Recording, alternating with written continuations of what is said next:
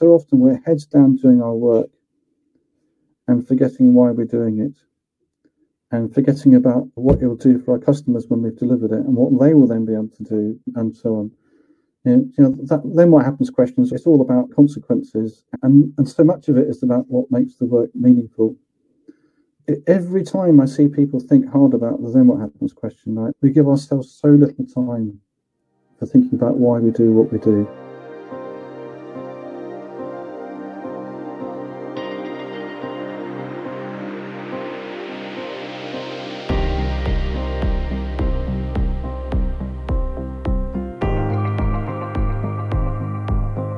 You are listening to the Managing Remote Teams podcast, the show taking a kind, cool headed, and fair look at remote teams. I'm the host, Luke Szyrmer, and I've participated in or run distributed teams for almost a decade as a practitioner. I'm speaking with experts on leadership, strategic alignment, and remote work to help you navigate the issues you start facing after you get your working from home gear sorted. Welcome, welcome back. My name is Luke Szyrmer, the author of the book Align Remotely, and today we are continuing on with another episode where we speak with Mike Burrows, the guy behind Agendashift. And today we're going to get a lot more practical as this is part two of the previous discussion. You will be happy to hear there's two really practical change management tools that I think bypass employees' kind of natural resistance to change. First of all, there's an example of a tool that helps organize and prioritize organizational learning when implementing big changes. And also another one in terms of getting started that helps you discover a lot of potential outcomes your company can pursue together with everyone in the company, which helps make sure that there is a lot of engagement in whatever it is that's being proposed. And without further ado, here's the show. Two things I wanted to ask about in terms of easy ways for people to get started. So, one thing that you've come up with that you've already mentioned, Changeban. So, what is it and how would you do it? Changeban is a at one level it's a Kanban simulation game, you know, a way to, to teach people how Kanban works, and it's based on FeatureBan, um, which is I forget when I came up with FeatureBan. FeatureBan was the first thing I open sourced and never regretted open sourcing it. And I've open sourced a lot of my stuff ever since. Mm. In FeatureBan, it's very clear that you're modeling a development process. You know, um, you know a sort of four column board design, four or five column board design, and the stages typically end up looking at design, build, whatever. And it's fine. And actually, as a teaching tool in the technology space, it's been very popular. It's used all over the world and you can teach metrics and things like that with it as well. The one of the later stages of playing the game, and the beauty of it is it starts simple, although it's clear that it doesn't work very well. And then we make an intervention or two, and suddenly things start to work a lot better. The work flows a lot more smoothly, and more importantly, in fact, the players of the game find that they collaborate a lot more. And the big takeaway feature, both FeatureBan and Changeban, is the relationship between work in progress and collaboration. Uh, and it's very it's a very pleasant surprise is instead of when you do something lean based, the temptation is to think that the only learning point is that when we control our work in progress, then the system's going to perform more predictably and faster and all the rest of it. But actually, the relationship between work in progress and collaboration is a wonderful learning.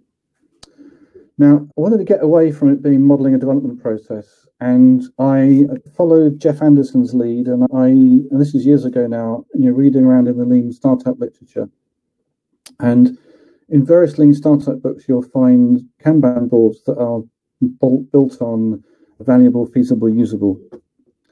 And the FeatureBan board design, the the column names aren't valuable, feasible, usable, but they do map they do map to those, and there's, there's some description descriptions in the on the board and in the in the deck that that explains the the relationship. And the great thing about that is it valuable? Is it feasible? Can we agree an acceptable way forward? Is it sticking? Is it is it working for people? Is it delivering the benefit that we expected? That sounds a bit less like a development development process, and we found that people from outside of development respond to it a lot better than they do to uh, to FeatureBan. Mm-hmm. Um, and we've simplified it a bit, made it a bit more fun.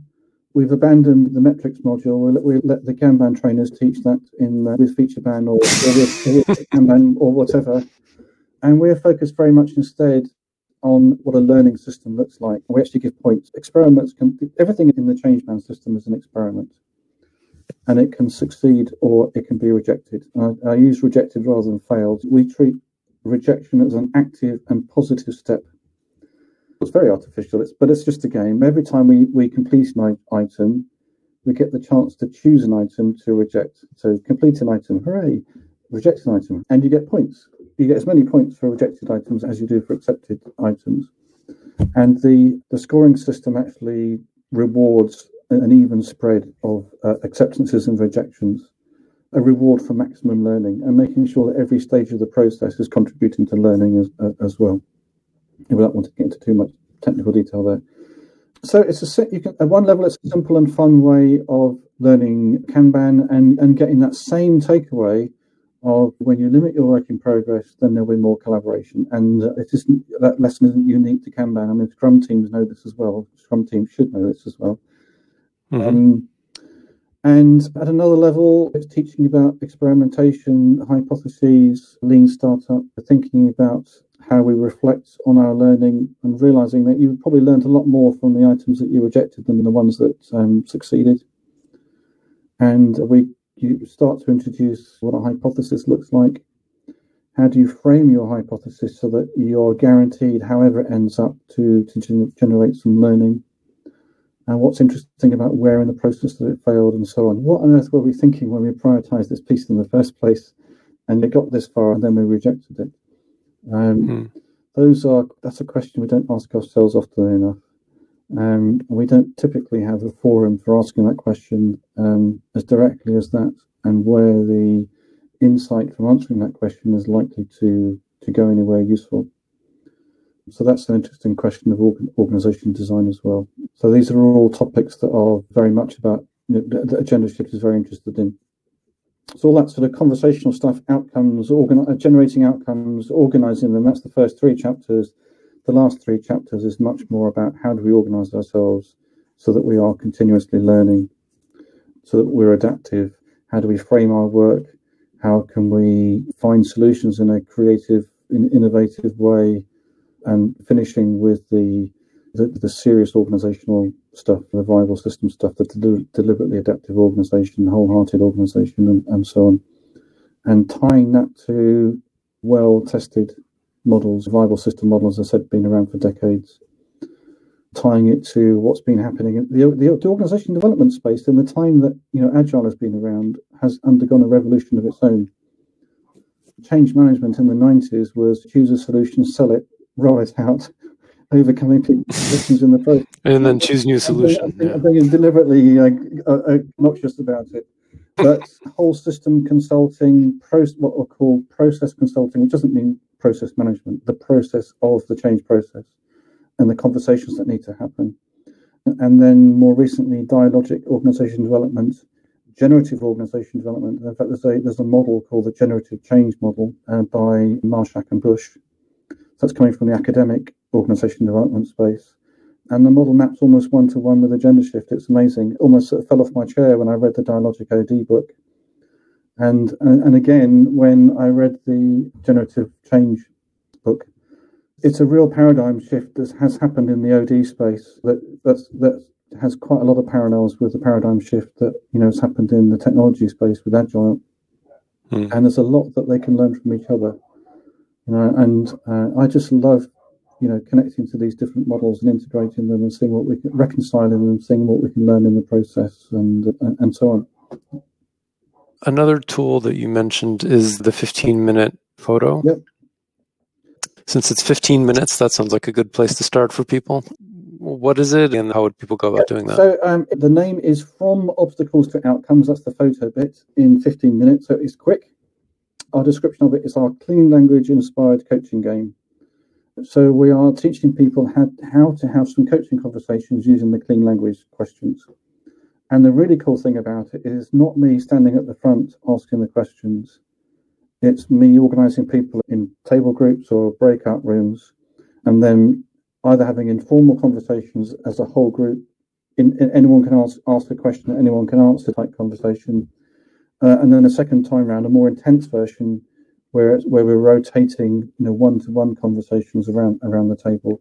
So everyone gets a turn as being the coach, everyone gets a turn at being the client, everyone gets a turn at being the scribe, writing all the outcomes down. Everyone gets a turn, turn at being the observer, the safety officer, the timekeeper, and all, you know, and, and so on, all the things that observers do. And it's based on a, a quite small subset of the overall set of clean language questions. So clean language, I should say, it comes from the therapy world, as a number of coaching tools have. And there are different ways that you can use it and use it in a way that's appropriate to the contract that you have with the people that you're working with. I'm very clear I'm not a therapist. Uh, in, when I design 15 minute FOTO, it, it is, it's not therapy. It's how do we get, how do we take our list of obstacles and turn that in a way that has clear business value, turn that into a list of outcomes that we can then organize. And, and by construction, those outcomes are related to each other in interesting ways. So basically, you know, given an obstacle, what would you like to have happen? And that turns it into a into an outcome. Nine times out of ten, you can always ask it twice if you don't get an outcome. And you can clarify obstacles or you can clarify outcomes with what kind of. So if you if your obstacle was you said rubbish stand-ups, say, I could say, well, what kind of rubbish? Or what kind of stand-ups? Or what kind of if I just wanted to clarify that a bit more, I mean, it's probably unnecessary in that case. And then what would you like to have happen? And you would say something about that you would want. What kind of to clarify? Just those three questions, actually. Oh, I, one I haven't one I haven't mentioned. Then what happens? So you go. Well, then what happens takes you from outcome to outcome. And with what would you like to have happen? What kind of? And then what happens? Just three questions. They do ninety percent of the work in fifteen minute FOTO. Uh, but there are some others. You know, what's happening when? What happens before? Where does that come from? And so on. And, and there's some little rules. You, you use the questions on the card verbatim. Most of the questions have an X in them, which is for the client's own words. And when better stand ups, then what happens? This is a, a silly example. What kind of better stand ups? Where do those better stand ups come from? What happens before better st- uh, stand ups? Is there anything else about better stand ups? And what it's forcing the, the coach to do is to act, you know, actively listen. And the more subtle thing about clean language is that you're actually helping the client build a model. You're, you're not saying when you said X, did you mean Y, and sort of them losing their train of thought, or have you thought of Z? You know, again, them losing their train of thought. Instead, you are going with their going with their model, going with their words, and helping them build up a picture that perhaps they've never built up before. It's really funny. Then what happens is such an easy question to ask. It's only three words, and the longer version, and when whatever it was you said then what happens is a few more words, but still not many words. And what's more, the client knows it's coming. And even so, it can take them a surprising amount of time to answer. And that's very revealing. I mean, so often we're heads down doing our work and forgetting why we're doing it and forgetting about what it'll do for our customers when we've delivered it and what they will then be able to do and so on. You know, that, then what happens question is all it's all about consequences and and so much of it is about what makes the work meaningful. And it, it, every time i see people think hard about the then what happens question I, I really think it's we give ourselves so little time for thinking about why we do what we do. Hmm. and that's part of the power of the game. Yeah it's a great thing. Yeah yeah. So Agendashift the new version is coming out uh, next month uh, or? uh, hopefully so by the time this goes out i hope hopefully it will be out. In the uk it's actually already already, already available for pre-order. That's the print version. The kindle version suffered a minor delay but i'm hoping that by launch date of the 29th or thereabouts certainly by the end of march i'm hoping that it's going to be available in print and kindle versions. And it'll be going out on other ebook platforms as well um, so whether it'll be out on all platforms by the end of March, I'm not 100% sure, uh, but it'll certainly be available in some forms um, in that time frame. Okay, great. We'll definitely leave a link in the notes, and and also I guess the main place for all the resources is agendashift.com or yes, yeah, agendashift.com. I mean agendashift.com slash resources specifically for the uh, for the resources, but that's yeah, agendashift.com. It's very it's very easy to find the resources page. So you'll find some of the things that we talked about, the 15 minute FOTO, there's a whole load of resources around that, uh, FeatureBan and Changeban, the outside in strategy review, and, and so on. You'll, you'll all find that uh, very easily. There's a cheat sheet as well, actually. just published that a couple of weeks ago. That helps bring together all that uh, sort of 15 minute FOTO stuff and the strategy review stuff, and it will, it's in a way, a little guide to the first couple of chapters at least of the book as well. Yeah, that sounds great. Thank you very much. Today's show is probably going to be super helpful for anyone who's about to start a change initiative and what they want to do it in a way that actually does engage people and that delivers something meaningful at the end. If you can think of anyone who is in that situation right now, then definitely feel free to forward the show. My biggest takeaway from this whole approach is this question of, and then what? Which you just keep repeating until you really map out what each of the next steps are. It's really powerful how he's distilled the very essence of understanding how things actually work right now in order to be able to then define what the gap is and know what it is that you want to change. Tune in next time for our next episode, digging into a delegation model that I found super helpful when I was very much a practitioner. See you then.